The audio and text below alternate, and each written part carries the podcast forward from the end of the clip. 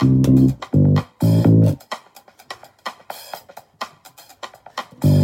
and Lindsay. You host the Bach Report in the USA. You also recap Bachelor Australia, Bachelorette Australia, Bachelor in Paradise 2. Happy holidays to you. It's a great track. Hi, everyone, and welcome to the Bach Report, where we are talking about the Bachelorette Australia episode 3 with Elly and Becky. And this episode is going to start off with a date card and a group date card brought into the house by Andrew. Oh, Andrew gets to read it. Yeah. Which is fun times. Andrew, I think, is a really fun character. I think so too. So he basically says that somebody's getting a one on one date card, and there's also a group date. Which is basically, I think, everyone else, right? Yeah. So- and surprise, surprise, Frazier is getting a one on one date with Elly. I know. Actually, like, I am a little bit surprised that he got the second one on one date, just because I feel like she knows she has a strong connection with him. So I'm surprised she didn't like save him for like week three or four. But they are knocking out guys like crazy. This episode, they get rid of four. So 25% of the guys gone at the end of this episode. So Frazier and Elly are going to take a ride on a cable car. which is suspended about a thousand feet in the air, or they said 270 meters, which is approximately a thousand feet when I did the math. So they're up like super high in the air. And if that's not scary enough, they then suspend them down. They have to like get out of this cable car. They like drop them down on wires onto a swing that is just like them hanging on a swing in the air high above Which Frazier seemed Like really forest. like stressed out about the whole thing, but then like when they get on the swing, he just pops like a bottle of wine out and like starts. I think he it. was more comfortable once he got to the swing. I think he was a little bit nervous going on the cable car, and then when they were talking about dropping down onto the swing, he was like, "I'm S wording bricks. Like I am terrified." And he like looked so scared, like dropping out of the cable car. But I think once he got down there, he felt pretty darn secure. Yeah. They had multiple cables on each of them and multiple cables on the swing. So it would have to take something really crazy happening for them to fall. Yeah, it seemed relatively safe. I said I would do it, but I would probably cry a lot going down. Because that would be absolutely terrifying. So I'm impressed that he didn't cry. Yeah. Uh, so they move their date along, Mm-hmm. and they have a romantic spot by the fireplace, and I think they're back at the mansion. Oh, but you didn't mention the best part of their swing date is they had their first kiss suspended on that swing in the beautiful like with waterfalls and like all these things around them. And Elly was like, "This is probably the best first kiss ever." Yeah. Because like how are you going Right. to top that? But that's like the adrenaline talking too. I'm yeah. sure. But But they have some great chemistry, honestly. Uh, and Elly does give Frazier a rose. Yes, and they're they. I want to call it like a wine date. That second portion because I don't think they had any food No food, just from what. I could tell. Like maybe they had a cheese plate that we couldn't see on the table or something. But I like that they don't try to make it look like they're eating. Like the American one, they always give them these lavish dinners, but you never see anyone take a bite. Right. And I hear they don't even eat the food; they just like take it away at the end of the day because they don't want to like show people actually eating. So I'm glad that they don't even like put it out in Australia. They're like, yeah, have some wine, good enough. So I'm going to introduce what the group date is before we talk about our ads, and then we'll like chat about the group date with you guys. So they go on this this group date and they show up at this theater, and Elly is playing piano. And she was actually very good at playing the piano, I have to say. And they announce that it's going to be a talent show, and whoever grabs their talent first gets it because they have like eight different stools with different talents on them. And I'm going to tell you a little bit about that after I tell you about our sponsors. So, we all shop online, and we've all seen that promo code field taunt us at checkout. But thanks to Honey, manually searching for coupon codes is a thing of the past. Honey is the free browser extension that scours the internet for promo codes and applies the best one it finds to your cart. Honey supports over 30,000 stores online. They range from sites that have tech and gaming products to popular fashion brands and even food delivery. So imagine you're shopping on one of your favorite sites, like I was the other day when we were looking for a new duvet cover, and when you get to checkout, the Honey button drops down, and all you have to do is click Apply Coupons. And you wait a few seconds, Honey searches for coupons, and voila, it'll put the best one on your thing. I've saved like $80 on some purchases, sometimes I save 10. All in all, they have saved people millions of dollars, which is crazy. So, they have over 17 million members and oh, here's the total amount over 2 billion dollars in savings. How insane is that? So if you don't already have Honey, you could be straight up missing out on savings. It's literally free and installs in a few seconds. And by getting it, you'll be doing yourself a solid and supporting this podcast. Get Honey for free at joinhoney.com slash bach report. That's joinhoney.com slash bach report. And if you're like us and you're stuck at home and you're going crazy, I have something that can help ease your mind, which is Word Forest. I know I got super stressed out today, and I'm not even normally like a word game person, but this game really helped me like relieve some stress. So, Word Forest is an app made for word search addicts. You connect letters in any direction to form hidden words and matches. And it has over 2,000 levels, so you can never get bored playing. It starts easy and it gets harder as you go along. And it's fun because you find as many words as possible to earn bonus points to uncover hidden words. And you earn like acorns so you can like build a forest and get to the next forest. So now I'm like, I just finished up the little desert and I'm moving on to the next one. And I'm excited because it's actually a really fun way to like continue building levels. So put yourself to the test in this fun and addicting brain game.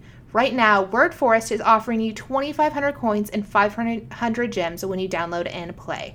Stop mindlessly scrolling through social media and keep your mind sharp. Just go to Apple or Google Store and search for Word Forest. Download Word Forest for free today and get ready to flex your brain muscles. All right, flex your brain muscles. And the boys are about to flex their brains in a talent show. Yeah, this talent show was kind of weird because they had like different stools. So like one would have a ventriloquist dummy, one would have a guitar, one like had juggling balls, and then someone got to host. So Rudy like automatically raised his hand and said, "I'll host." And this is the cool like Italian guy who was like Mr. Italiano or whatever, like in the pageant.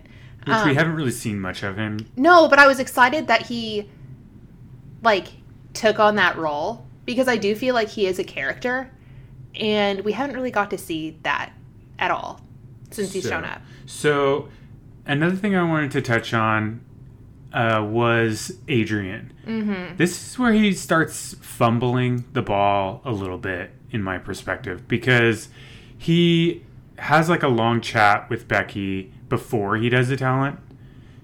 So, like, before he shows off his talent, which wasn't anything to really show off about.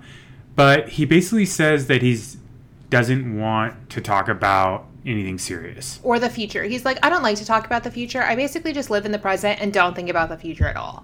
And she's like, Well, I'm here to find a husband and someone to have kids with. And he's like, Oh, just go with the flow, see where it goes. He was like, he's just telling her how he's just there for the fun. He, yeah, well, yeah, she was like, Well, why are you here? And he's like, I'm here to have fun.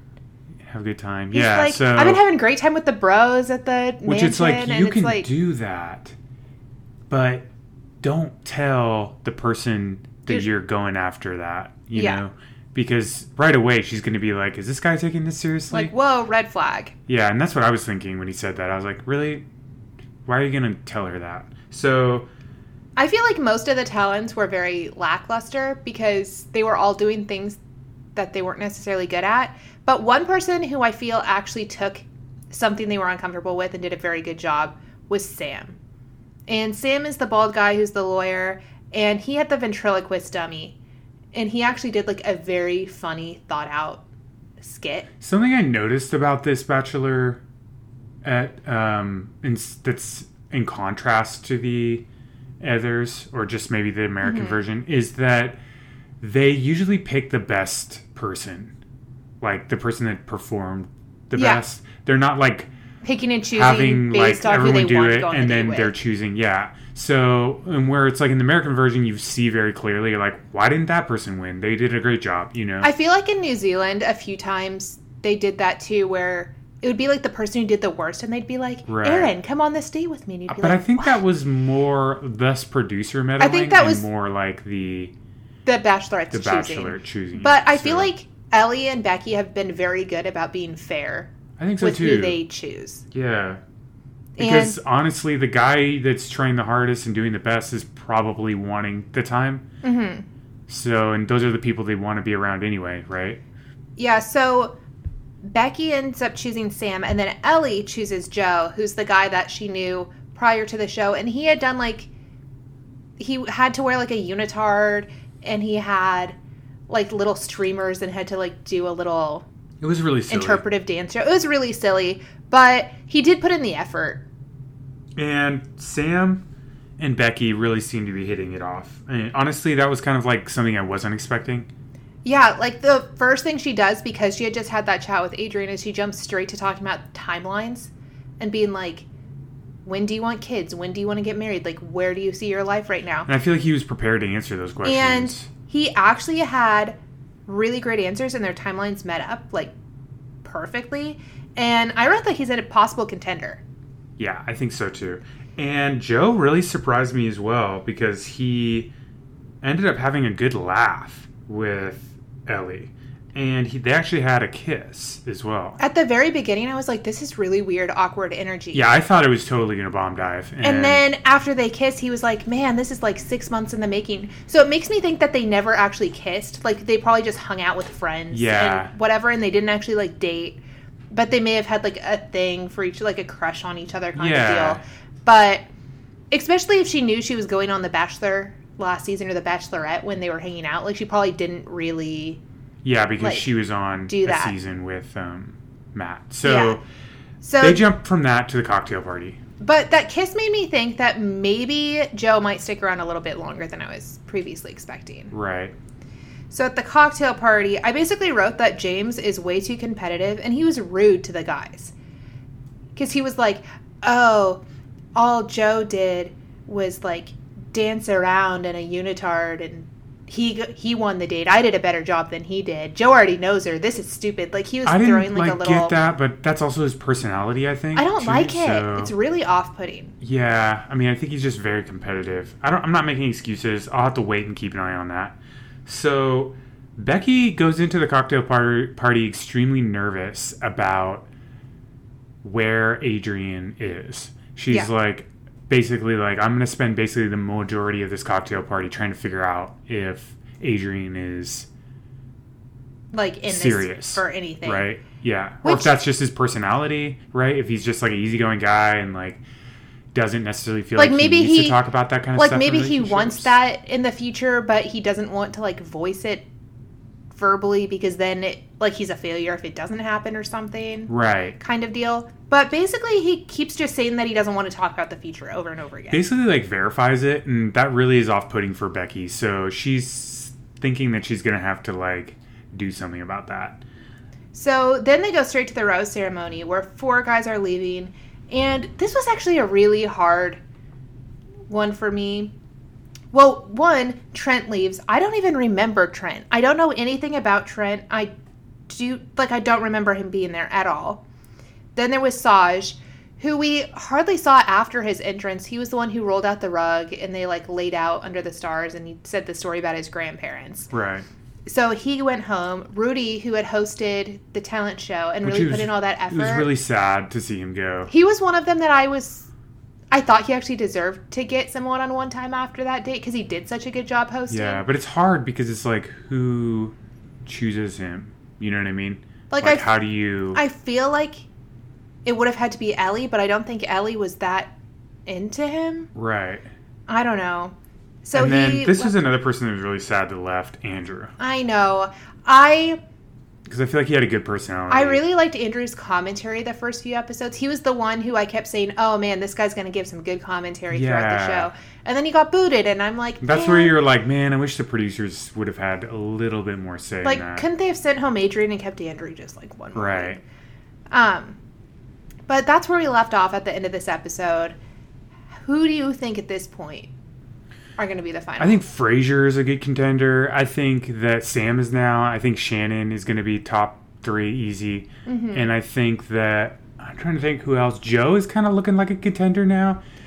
There's also someone who I noticed a little bit. I think it was last episode was Peyton, the cafe owner, Oh yeah. but they didn't show him at all this time.